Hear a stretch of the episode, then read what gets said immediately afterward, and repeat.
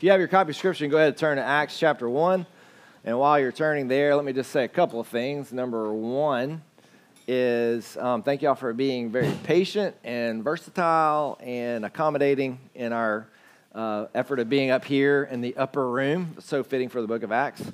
Um, but uh, also, you can help us out if, um, when you come in here, if there are seats, if you can eliminate as many seats in the middle, obviously, that you can and leave ones on the outside. Not necessarily right now, but just like in the future because we're going to be here for a little while. Just keep that in mind when you come in.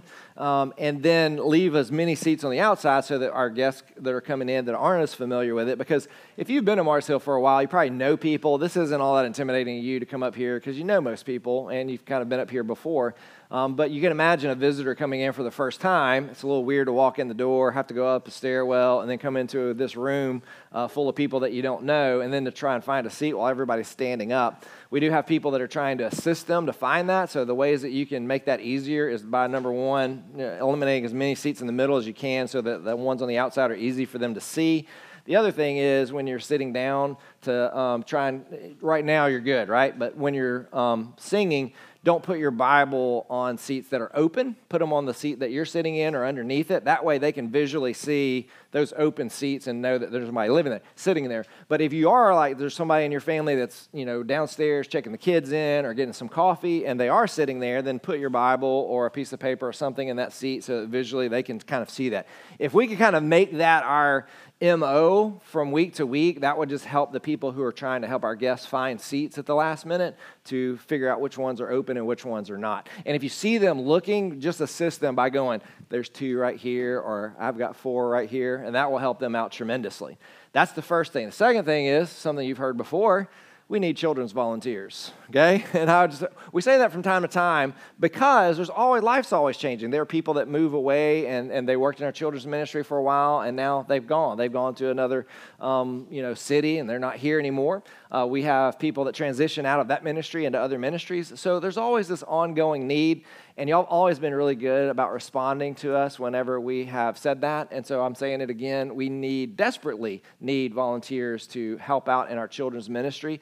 So if that's you and you can give at least one Sunday a month and can, can commit to that one thing, um, please see Caroline or see Joe, or you can write it on the little um, piece of paper there that's in the seat. You can just kind of indicate that, put your name and number on that, and you can drop that in the joy box on your way out. That would be great as well. And that would help us tremendously to accommodate the groups that are coming in. Uh, people don't realize y- y'all have a lot of kids. Um, we, when we compare Mobile to Fairhope, uh, on a given Sunday morning, Mobile has more attendance than this group does. So, in other words, in the worship service itself, Mobile has higher numbers. But when it comes to children's uh, ministry, we're dead even. Like we have as many children as they are bringing. And so it's up in the hundred, over a hundred now that we're kind of averaging from week to week. That's a large responsibility. So the more people that can help out, that relieves the people who are already working, because we do have some people that are working two, three, sometimes four oh, Sundays out of a month, and we're trying to give them a break. So if everybody can pitch in, everybody does one Sunday, uh, it kind of helps out and helps the flow of things. So if that's you, please don't hesitate. Just see somebody today before you leave and let them know that you're willing to help in some form or fashion. All right, that's all the business of the church right there. So let's move on to the text, which is the second order of business for this morning. Um, Acts chapter 1, verse 12 is where we're going to begin. Now let's kind of set the scene. If you remember, the disciples have just come from this incredible experience of literally, literally, the text says they've been peering into heaven. Now, if you go back to those verses, you realize it does not say that they were looking into the heavens, plural, which is what you would always call the atmosphere. It says they looked into heaven. And that's where Jesus was going. And Jesus was being received by heaven. So there's this picture of the gates opening up, if you can envision that. The clouds opening up, if you want to see it that way. Jesus being enveloped in this cloud, ascending. It says he was lifted up. And so he's going to his rightful place on the throne in heaven.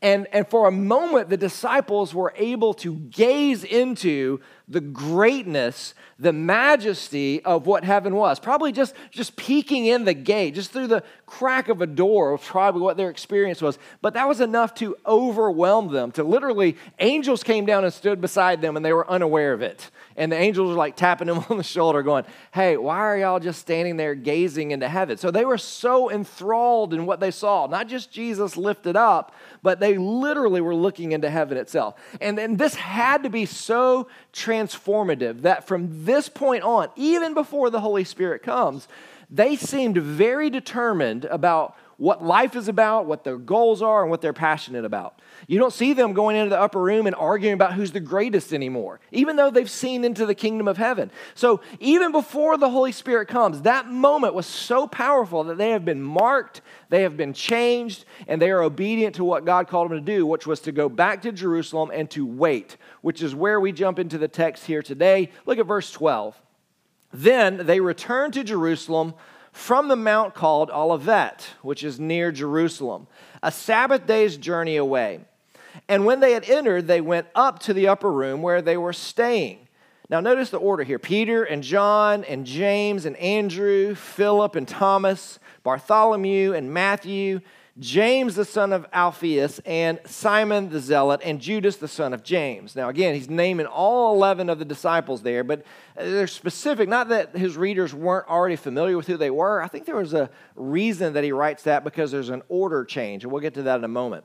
The next uh, part of that says, All these with one accord, not a Honda Accord, but like all together, in other words, all these with one accord were devoting themselves to prayer together with the women and Mary, the mother of Jesus, and his brother. So I want you to think for a moment. There's this picture of what's happening there in that upper room, and you have the disciples minus Judas Iscariot, right? Which he's, he's dead now. So there's 11 disciples.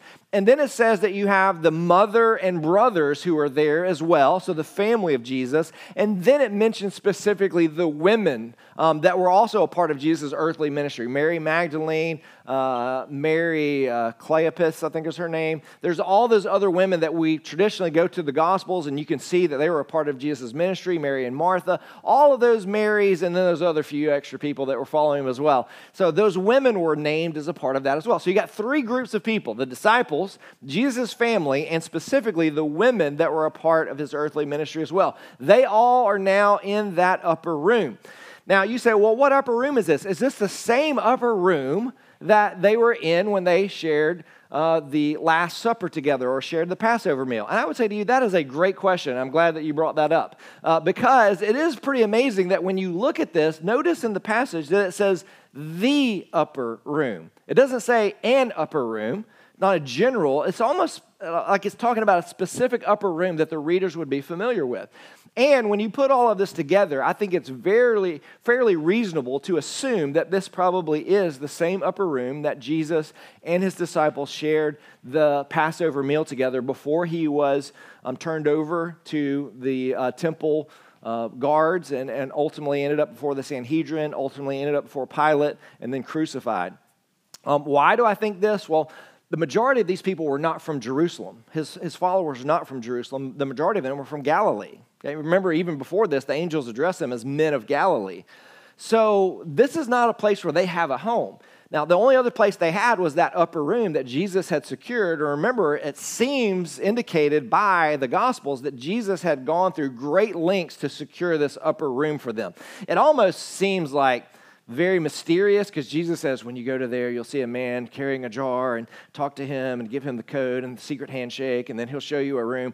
Uh, but I, I, don't think it's really good to think, think of it that way. I think the better way of thinking of it is Jesus had made all these preparations way ahead of time. So the last time they were in Jerusalem, Jesus had set all of that up because he was looking so forward to sharing this Passover meal with them, and he knew what was ahead that he made all of these preparations. So think about the night that Jesus was arrested and all the disciples scattered. Well, think about where did they go? Well, ultimately, I think a lot of them probably ended back up in that upper room where they just left from. That was a safe place for them to go and to hide out. And more than likely, that upper room became a place because remember, our passage here today is not far removed from the actual events of the crucifixion. We're only 50 days, actually, at this point, only 40 days removed from the actual resurrection crucifixion of Jesus. Okay? So I think it's safe to assume that that upper room may have been secured for a long time, and that's a place that they kept going back to. Um, it's a place where they probably were when the women came back and told them that the resurrection had happened.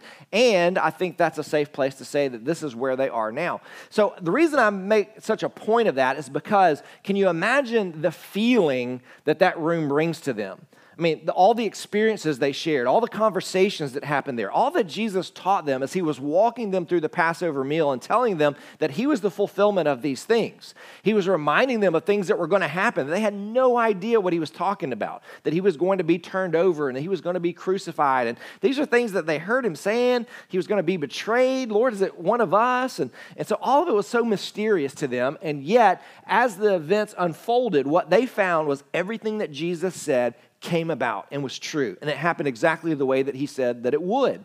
And so, this is a place when they go back to it, I don't think they're carrying tons of shame. I think they're carrying this enlightenment that they now realize what he was talking about. They understand it. They've seen him now alive and well from the resurrection. They've heard him teach to them for over 40 days. And now they've seen him ascend into heaven. They've peered into the throne room of heaven itself. These people are ready for whatever is next. They are impassioned, they feel emboldened, and they are obedient because they do exactly what Jesus tells them to do is to go back to this upper room that is so full for them of connection and, and vision and, and what Jesus called them to do, that that's probably the things that they were talking about, reminding themselves of the things that he taught them there, reminding themselves of all the events that happened over the last 40 days. And I told you to pay attention there to the order of the way that the disciples are mentioned, because if you look back at it, it mentions that there was Peter and John and James and Andrew and Philip and Thomas.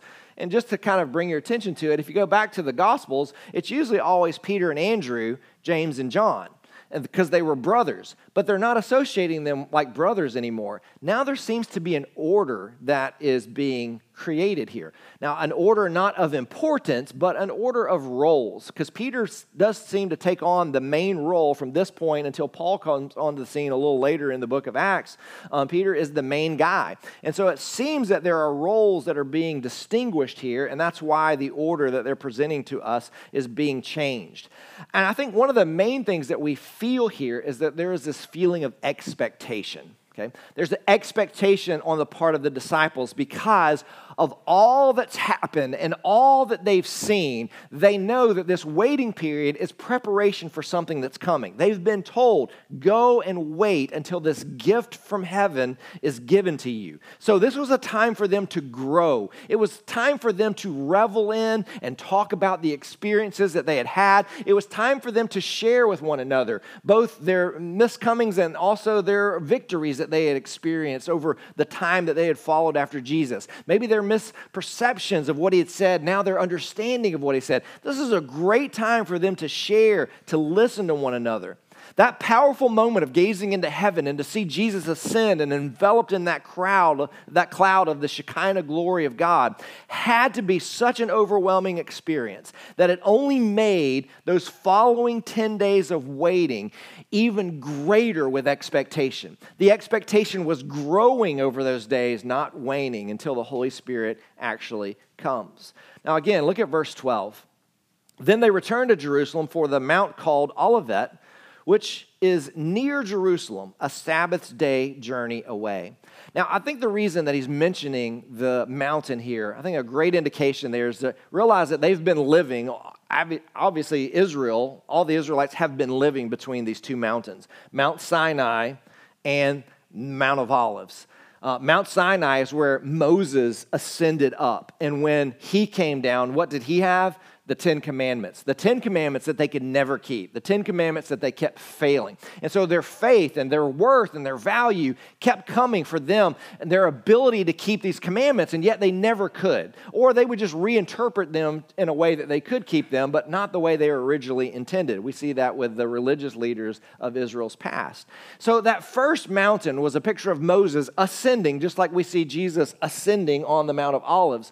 But when Moses comes down, he has the law. But Jesus doesn't come back down, but he sends another down. He doesn't send the law, he sends the Holy Spirit. I think that's in mind here. And I think you have to play off of those two mountains that they've been living in between. But something's different because when Moses comes down the mountain with the Ten Commandments, it's disaster for them. Okay? They constantly fail. They constantly are taken into exile. They're constantly having to be rebuked because of their inability to keep these things. And their hearts are always wandering away from God, pursuing the other worldly pursuits that were all around them.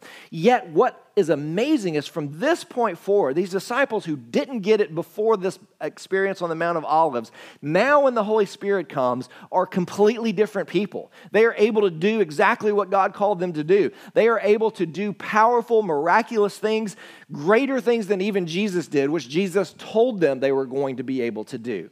And so, again, what's the difference? The difference is the empowerment that the Holy Spirit gives versus the empowerment that the law gave. The law is still good because the law is reflective of God's character, but the law can't save us. The law is ineffective to come into us and empower us to actually keep it. That's different with the Holy Spirit. The Holy Spirit given to us actually empowers us to do what God has called us to do. And so, in essence, we've been living between these two mountains, but this is a demarcation in the spiritual journey, and the spiritual growth of these men to the point that something significant happens at this point. It also mentions here in our passage that it was a Sabbath day's journey. Don't let that throw you off. All that means is you remember the Pharisees were always big about what you could do and what you couldn't do on the Sabbath day? Well, they uh, literally narrowed down how many steps you could take on the Sabbath day. And how far you could literally walk was about two thirds of a mile. So, all he's doing here, Dr. Luke is telling us that basically they walked about a Sabbath day journey. It doesn't mean this is even on the Sabbath day that they did it, it's just a way of indicating about how far they walked, about a Sabbath day journey. So, they would have walked roughly from Jerusalem to the Mount of Olives. Now they've come from the Mount of Olives back to the upper room. Again, an indicator that I believe it's the same upper room because that would be about the same distance that they had that night when they went to the Mount of Olives and Jesus was arrested there. Now, look at verse 13, how this continues. And when they had entered, they went up to the upper room where they were staying. Peter and John and James and Andrew, Philip and Thomas, Bartholomew and Matthew, James the son of Alphaeus, and Simon the Zealot, and Judas the son of James. So now they've made their way to this upper room. Now, this upper room, whether it's the one we're thinking of or not, was definitely a very large room. We know that by the end of this, it seems like there's 120 people that can fit into this upper room. Now, just to give you an idea of what this upper room must have been like, Back in that day, the more wealthy of the people who lived in this area would usually build their houses and it usually have three levels to it.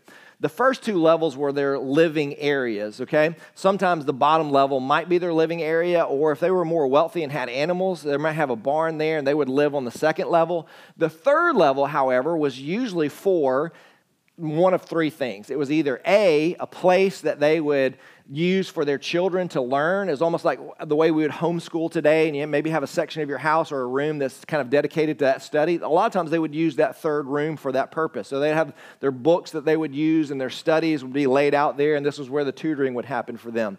Um, secondly, it was a place where guests could come and stay. Uh, maybe you had visitors that were coming in for one of the seven feasts that were part of the, the three of them were pilgrimage feasts. So you had these people who were always coming in from somewhere else. So maybe they would let their family stay there. Or thirdly, a lot of times they would actually rent it out. So someone would permanently live up there, or they would rent it out for special events. So that seems to be a place maybe uh, where they are. So they've got the third uh, floor of this. Usually it's access from stairs on the outside so you didn't have to go into the house at all. So that third floor was basically a place where you could rent it out, and they were used to people who were not a part of the family staying up there. Okay? So we have, at least at this point, we know there's 11 apostles. We know there's also mentioned the family of Jesus, which would be his, his mother and his brothers. And we also know that there are women who are mentioned here, and they name some of them. But we know there's probably other disciples that were there. And like I said, by the end of this, there's 120 people who are a part of the day of Pentecost as this thing begins to move. Now, that's a lot of people. That's a lot of people with all kinds of different expectations, all kinds of journeys that have brought them there to that day. Think about that for a moment What, what, what is it that kept them together for 10 days? I just want you to think about this for a moment. You don't know a whole lot of each other, and they probably didn't know a whole lot of each other either. I mean, they'd probably spent some time together, but not large amounts of time together. These are very different groups of people, okay? Remember, Jesus' mother and brothers didn't even believe he was the Messiah, so they haven't probably spent a whole lot of time with all the rest of these people. Now imagine spending 10 days together, 24 hours a day, nonstop. Can you imagine if I told you today, hey, the Holy Spirit's going to come in 10 days, going to visit this place, but y'all can't leave? Everybody has to stay here. We'll eat our meals together. We'll pray together. You know what? Y'all be excited uh, about that for about mm, like three hours. And then after that three hours, that's where the personalities would start showing up, right? And then all of a sudden, it's like, we don't need to pray about this. We need to pray about that. We need, you know, all of a sudden, like, think about the time that you're spending together. And yet, that doesn't seem to be indicated here. They really were on the same agenda. They really had this same concept because they were probably overwhelmed with everything they experienced. That the first thing they were thinking of was not arrogance, not my agenda. They were really about, let's see what God is going to do. And their prayers were focused on that, so that they were 10 days together and they were all focused on the same thing, bathing it in prayer. I think that's a picture of that firm belief and that expectation that play hand in hand. A belief that what Jesus said he was going to do, he was going to do, and this growing expectation of what that's going to be like and what that would entail for them from that point forward. You know, from this point backwards, the disciples were always thinking to themselves it was about what they could achieve and what they do and what value they have and could ascribe to themselves. And now, from this point forward, they let all of that go. I, have shared this with you before, but a lot of you probably weren't here when I did, so I'm going to share it again. But I remember going through this when I started the church, Mars Hill. Um, it was almost 20 years ago now in Mobile, and when we were there, I remember specifically, this was about three to five years in. I can't remember exactly how long it was. But I remember that we were still in our original location and the church was growing. Like, I remember the first thing I thought was, oh my gosh, this thing's never going to grow. And then it started growing fast, and I was like, oh my gosh, this thing's growing way too fast. And so, no matter what happened, it was like I saw it as a negative. And I was carrying a lot of that weight myself because the more it grew, the more responsibility I had because I didn't have a staff. So, I was over the children's ministry, the youth ministry, the preaching ministry. We had a part time worship leader. And so, the more it grew, the more responsibility I felt, and the more I knew I can't do this. I'm not this person, and I don't know anything about these different areas.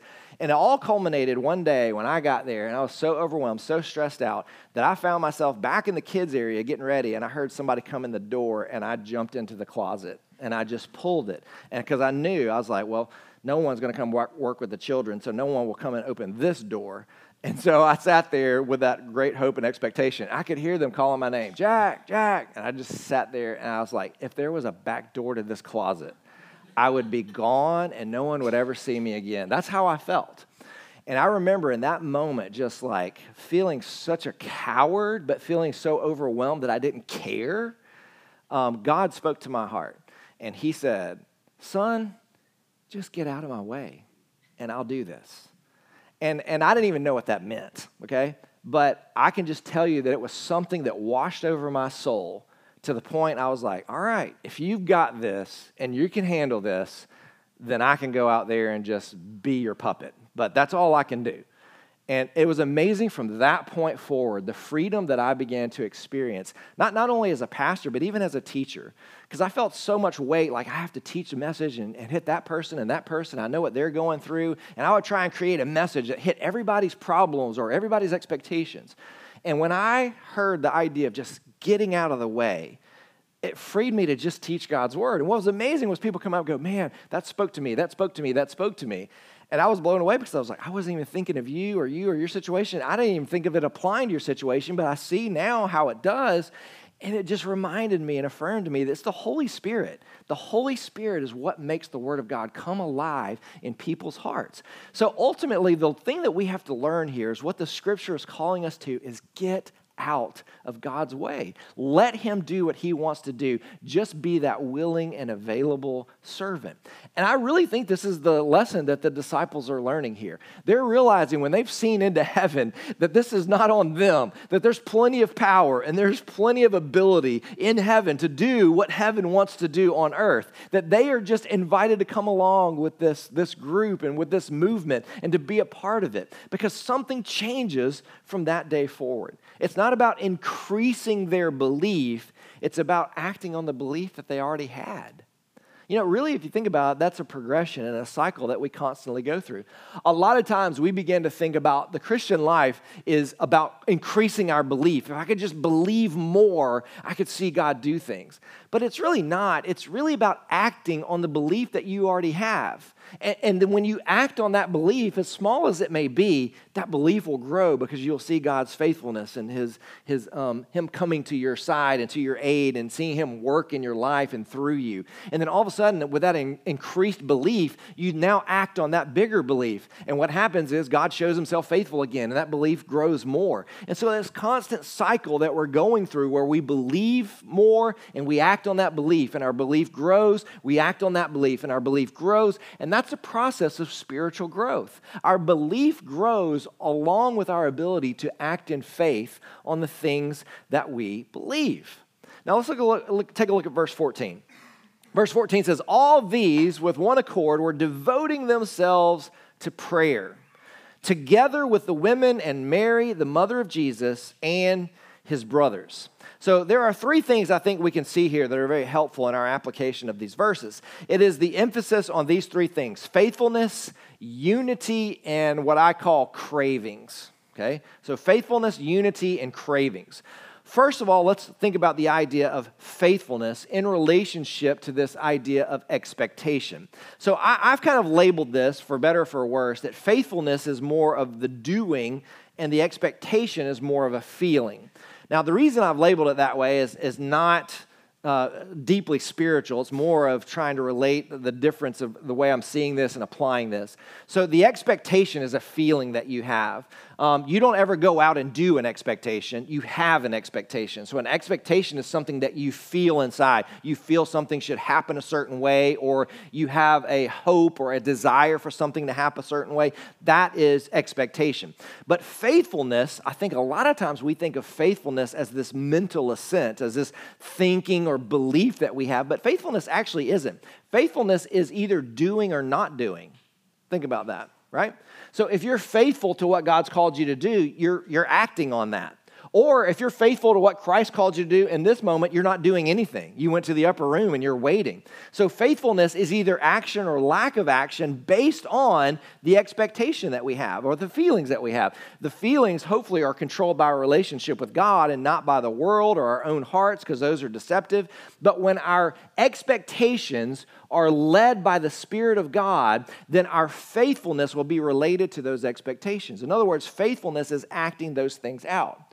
When we say someone is faithful in their marriage, we are saying that they are not out doing something they shouldn't be doing, and we are also including that that they are doing what they should be doing, right? They are loving the person that they've been given. They are faithful to that. They are committed to that relationship. So faithfulness is both doing and not acting on our selfish motivations. So again, I think faithfulness and this idea of doing, expectation of feeling, these things come together because expectation is always best complemented by faithfulness. And in this instance, it's faithful prayer. So, their expectation of the kingdom of God coming, their expectation of what the Holy Spirit coming to them, being visited upon them, uh, indwelling them, they had no idea what that looked like. They've never experienced that. They don't know what that is. But their expectation was actually precipitated with this faithfulness in prayer. They knew that the Spirit was coming because Jesus promised, and they've seen enough to know that Jesus, when He says He's going to do something, He's going to do it. And so, how did they act on that? They act, acted by doing what Jesus called them to do, which was waiting, and by acting in faithful prayer. So, their faithfulness was their action based on their expectation there. Prayer, I believe, is the chief exercise of faith. And John Calvin agrees with me on this, okay? So um, he really does. This is the picture of it. And I think that's so true what he points out. Prayer is the chief exercise of faith. So, faith we think of as going out there and really doing something powerful for God. But really, the chief exercise of faith is prayer. That's what we see complemented with it all the time. Matter of fact, think about the things that you believe, you say you believe. Now, if you say that you believe something, that should be paired with a prayer life that substantiates that belief. If you say, man, I really believe in the kingdom of God, and I believe that Christ can save lost souls, but your prayers don't ever reflect that you're praying for lost souls, and your prayers don't reflect that you really expect the kingdom of God to come through you or to be exhibited in any way around you, your, your action, your faithfulness does not match up with your expectation there. Do you see that? What you say you believe is not imaged in your prayer life. And your prayer life should be reflective of the things that you say that you believe. And what we see here is there was a strong commitment to prayer. The text literally reads here, they were continually devoting themselves to, and what's interesting is there's a definite article there, the prayer. So they were continually devoting themselves to the prayer. Now, does that mean they were praying one prayer? No, I don't think it necessarily indicates that, and it may not be indicating anything of great significance. But let me just go and just kind of, for a moment, reflect and think. There was a time when the disciples went and asked Jesus, Lord, teach us to pray. And Jesus' response was, When you pray, he said, pray like this. Now, he didn't say, Pray this, the Lord's Prayer. He said, pray like this, which it should be called the model prayer. Some Bibles are actually updated now, and the label will say not the Lord's Prayer, it'll say the model prayer. Because Jesus wasn't telling them to pray this prayer, he was telling them to pray like this. And so when we think about the prayer, what does it say? Um, Our Father who is in heaven, hallowed be your name. Your kingdom come, your will be done on earth as it is in heaven. Give us this day our daily bread. Forgive us our sins as we forgive those who sinned against us. Lead us not into temptation, but deliver us from evil. For yours is the kingdom and power and glory forever and ever. Amen. I believe that these disciples, and this is just my belief, and I could be wrong, I, I think that they must have been praying according to how Jesus taught them to pray. I don't think they were praying those words specifically, but I think they were going through and praying for God's kingdom to come. I think they were praying for the forgiveness of sins of people who had offended them and people who had had ill will against them. I think they were praying for God's provision for their life. I think they were praying that they would not be tempted to follow the route that Judas had followed that ended his life. I think they had all these things in mind, which are all the events that were taking place. And Jesus specifically told them to pray this way. And now it says they were praying, continually devoting themselves to the prayer. So this was their mindset, not just words they were uttering from their mouth. Uh, it reminds me of what Luke says at the very end of his gospel. And the, go back to Luke chapter 24, towards the end, he's telling us about these same events there at the conclusion of his gospel. And he says this, and they were continually in the temple blessing God. Or another way of saying that is praying to God. So they were both in the temple praying and they were in the upper room praying. I think this is a picture of no matter where they were, they were dedicated and devoted to prayer. Whether it was temple or houses, they were always focused on God in prayer, especially after the Holy Spirit comes. So this connection to the outpouring of God's Spirit is this persistent, consistent prayer. In Luke chapter 11, again, notice chapter 11, way earlier on in the Gospel of Luke, in the middle of Jesus' uh, ministry, it says in Luke chapter 11, verse 13, If you then who are evil know how to give good gifts to your children, how much more will the Heavenly Father give the Holy Spirit to those who ask Him? So we have to be willing to ask, but the key is persistence there. Okay? So, how often do we go about our day forgetting what we prayed that morning? Have you ever done that? Literally prayed something that morning. You did your devotional and you prayed, and if someone asked you later on that day, What did you pray that morning? You had no idea. then the question really becomes don't hear this from a judgmental attitude. It's more of just trying to get us to reflect. What does that say about us if we can't even remember what we prayed? It means that we don't have a really strong connection to our prayers. That we're not praying of anything that is such significance that we're thinking about it the rest of the day. It's like this momentary moment with God that doesn't impact the rest of the way of we're walking and living the rest of that day. And so somehow our prayers have to be something that we carry with us. Not verbally necessarily, but we carry with it in the, this idea of passion, this idea of burden that we're constantly thinking. If you're praying for the loss and the kingdom of God to come in the morning and you carry that burden, that passion with you, then as you go throughout the rest of the day, what are you constantly thinking of? Where's the opportunity? Who, who is God bringing across my path? Where's my opportunity to share the gospel? Where's my opportunity to see the kingdom of God come? You're constantly thinking about what you're praying about. But if you separate those two things, then you can pray a prayer and then forget about it and move on with your day. That's when you're in danger of becoming religious. You pray something, but you're not really connected to what you're actually praying.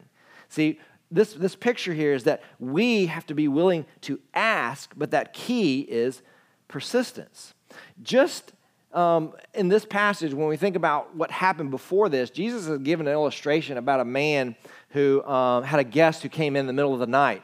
And it says that um, so he had to go to his neighbor because he didn't have enough food to feed them. So he's banging on the door. And he says he keeps banging on the door because the neighbor would not come in and, and, open the door, even though it was a friend of his, like a neighbor was a good friend. But the guy still didn't care because he didn't want to get up out of his bed. But the guy just knocked all the louder. The guy finally gets up and he's like, What do you need? He's like, I've got guests come over. I can't feed them. I need some food. He's like, Yes, here, have all the food that you want. Please don't knock on my door again, right? That's the picture that you have there. Now, Jesus had just given this illustration. Now, look at what it says in verse 8 uh, of, of Luke chapter 11. I tell you, though he will not get up and give him anything because he is his friend, yet because of his impudence, he will rise and give him whatever he needs. And I tell you, ask and it will be given to you. Seek and you will find. Knock and it will be open to you. Now, think about those words right there. Those words are actually, in the original language, put in a way that it's continual action. So if you were to read it in that way, here's what it actually says. And I tell you, keep on asking, and it will be given to you. Keep on seeking, and you will find it. Keep on knocking, and it will be open to you. Now, you say, well, why would Jesus do that? I mean, if God is this good father, which he actually goes and says, if God, if you are evil people and you know how to give good gifts to your children, then doesn't God know how to give even greater gifts to his children? But let me just play with that for a moment and just give you an illustration me being the evil father that I am, I, still know how to give good gifts to my children. But there are also times that I will not give gifts to my children because I want to build expectation. They will say, like, oh, I really want something. I really, why do you want that? What, what would that be good for? I want them to think, you know. Now, could I immediately give it to them? Yeah, but I want them to think through the process because A, it either is they won't really appreciate it if I just give it to them in that moment, or B, in my mind, I know they really don't want this. In that moment, they want it because I've been there, done that, but it doesn't actually play out and it's something you throw away after you have it for two weeks and you just wasted a whole bunch of money. So, what you will do is you will wait and you will let them keep asking, keep asking, keep asking. And in that process of asking, it's not that I am unwilling willing to give to them. It is, I am trying to create expectation and perspective in that child to understand whatever gift this is that I'm giving to them. And I think God does the same thing with us. The reason He invites us to be persistent is because we learn something in that persistence. We learn something about what it is we're asking for and how valuable it is. Because if you ask, ask, and ask, and then you quit asking, you probably didn't really want that thing to begin with. But if you ask and you ask and you keep asking and you keep asking and you keep asking, God could be using that to build in you an expectation before he gives. Again, it doesn't change the heart of God because what God wants and what God gives is according to his sovereign will. And, the beauty of that is God knows what is good and what isn't, and he gives his children good gifts. But at the same time, I think there is this learning that we can have in the process of our praying. The second thing that we have here is unity. It tells us that they were all joined together constantly in prayer. Now, the word community is actually made up of two words, which is common and unity. Okay? That's where you bring them together. So, in other words, there's some kind of unity around some common purpose. We call community because we usually have in common the roads that we share. Sometimes it's the neighborhoods that we live in, the schools that we go to, the restaurants that we visit. We have that in common because we all share them. So, we live in a common unity, a community. And we also have a community of believers. We have something in common, even though we may be very different and we may come from different cities, even. But yet we come here because there's something that we have in common that creates our unity, and that is our faith in Jesus Christ. So when you stop and think about this, it's pretty amazing. It is community that God is creating despite diversity. Because these people are very different. I mean, the apostles are all arguing about who is more valuable and who should be sitting on the throne to the left and to the right and who should be the peons in the kingdom. I mean, they're all fighting for those value places, right? The family, these are the people who thought Jesus was crazy. His brothers are like, this Messiah thing's gone to your head. Mary's like, maybe you need to tone it down a bit. You know what's interesting about this for, for, uh, for the Catholic perspective? Do you know this is the last time Mary's ever mentioned in the New Testament? This, this verse right here. Last time you ever hear the name uh, Mary, the mother of God. Now, I think that's significant because I think she is this incredible figure of a faithful woman who God chose to use to bring the Messiah to the world. But yet, as the church begins, she fades into the background, not because she's not important, but because she is not highlighted to the point of she's better than everybody else. Do you see that? I think it's pretty amazing that she's never mentioned throughout the rest of the book of Acts. So, unity and diversity have to work together, uh, Martin Luther says, or one, well, I'm sorry, Warren Wiersbe says this, or one will destroy the other. He says, unity without diversity is uniformity, but diversity without unity is anarchy. So, think about that for a moment. Unity and diversity must work together, or one will destroy the other. If you think about the, the aspect that he gives us here, unity without diversity is uniformity. In other words, that's where we say, hey, you have to dress this way, look this way, believe this way. Well, before long, everybody in this group will look exactly the same because we're against the same things and we're for the same things. Well, that creates uniformity and we lose the diversity. But diversity without unity is anarchy. Okay? So that's where everybody wants to do whatever they do, and we welcome any kind of lifestyle, any kind of dress code, any kind of belief system. Everybody come in because we love diversity, but there is no unity. There's nothing that we're rallying around, there's nothing that we hold in common. That's anarchy. So the Spirit of God is what brings unity to the church, even though the church is very diverse. He brings it to us through conviction, through humility, through grace, and through that we come to regard others as more important than ourselves. And the results of this are phenomenal. As you go through the rest of the book of Acts, you're going to see that they people were from all different walks of life giving what they had to better the other person's experience. The third thing I want to point out is cravings. God creates out of nothing in the very beginning, doesn't he? Uh, the scripture tells us in Genesis 1, ex nihilo, God speaks everything into existence. So God is a kind of God who creates out of nothing. Therefore, until a man is nothing, Martin Luther says, God can make nothing out of him. I love that perspective because it's so true. God creates out of nothing. So until you become nothing, God can create nothing out of you. But when we become nothing, now we become the great material that God needs to create something because that's what God's in the business of, is creating something out of nothing. These band of followers who found themselves in the upper room understood this from their own experience. They had nothing to offer God. They peered into the throne room of heaven. They have nothing to offer God. They knew that by themselves they could do absolutely nothing. Now they are in a great place to be used by God for something. So, as believers, we have received the full benefit of Christ's body and blood. Yet, the truth is, we can never really get enough of Christ. Isn't that an interesting paradox? You get the fullness of Christ when you get saved, and yet in your life and your walk, you can never get enough of Christ. It's like this ongoing process that you get what you need, but you're always having to stay connected to have the things you need to keep going. I'm going to give you an illustration, whether it's a really good one or not, I don't know. It's from my own life, but it's this coffee cup that I, sh- I have.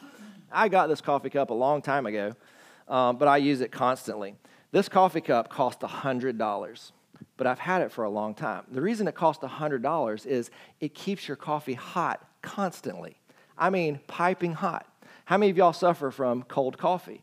You put it in your coffee cup, and even though you warm your coffee cup up a little bit, you drink, but you're reading a book, and so you're reading, you're into it, and you just want to sip on a little bit, and then for long it's cold. This thing keeps it hot. You see that little light that keeps coming on? It's telling you, hey, I'm ready, man. Just put some coffee in here. I got it going. Now, this is the thing that charges it because it has a little battery inside of it that keeps everything warm, but it'll only work for an hour. So it'll keep your coffee piping hot for an hour, but after the hour, maybe even 45 minutes comes along, it loses its power, and what happens is your coffee will eventually become cold unless you have this part, which is the little saucer that goes with it. So when you put it on there and this thing is plugged into the wall, then it's constantly recharging this battery.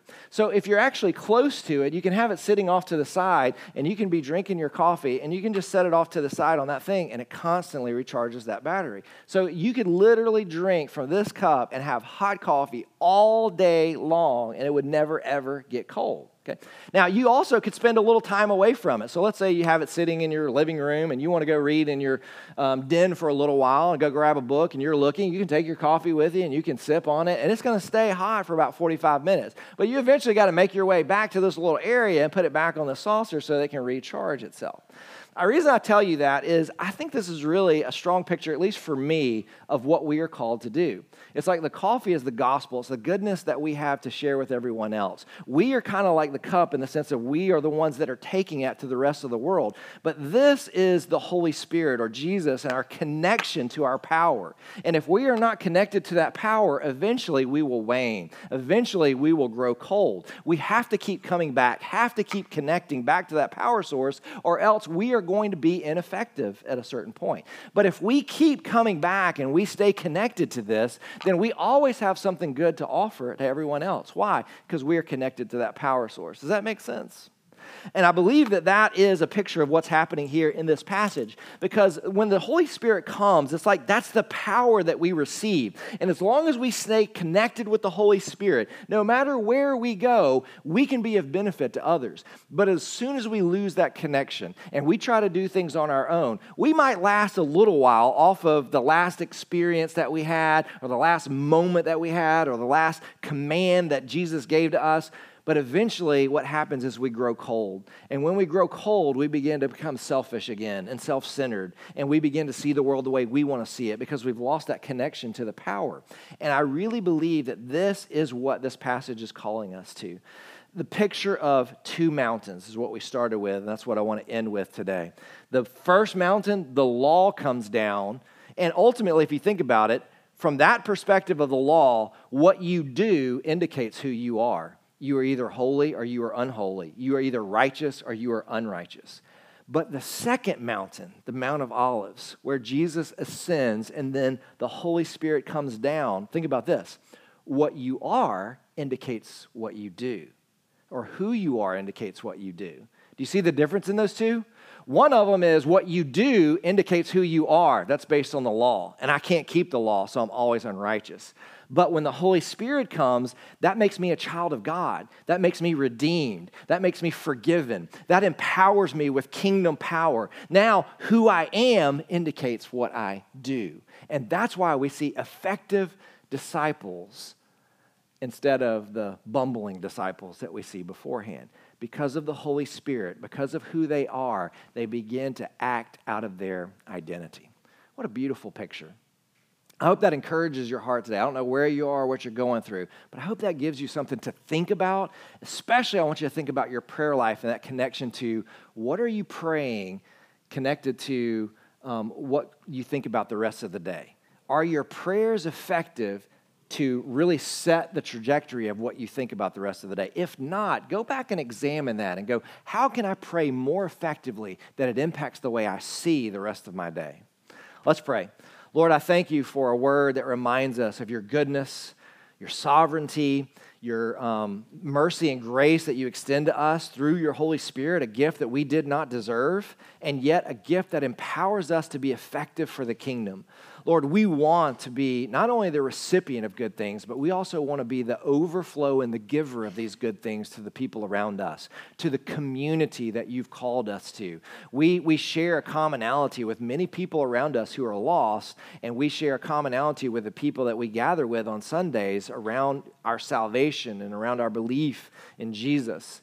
And so I pray that the commonality that we have here would be taken back to the community we find ourselves dwelling in, and that we could be the ones sharing this life changing gospel, having something really passionate that we can share with them, that we love, that we think about. Lord, I pray that you give us a vision to recognize those who are hurting, those who are lost. Give us the words to share with them, powerful words of transformation that will lead them to repentance and to the forgiveness of sins and ultimately to their restoration and adoption into your kingdom. God, ultimately, as we study the rest of this book of Acts, I pray that you would help us to synthesize these truths, these themes of prayer and community and Holy Spirit power.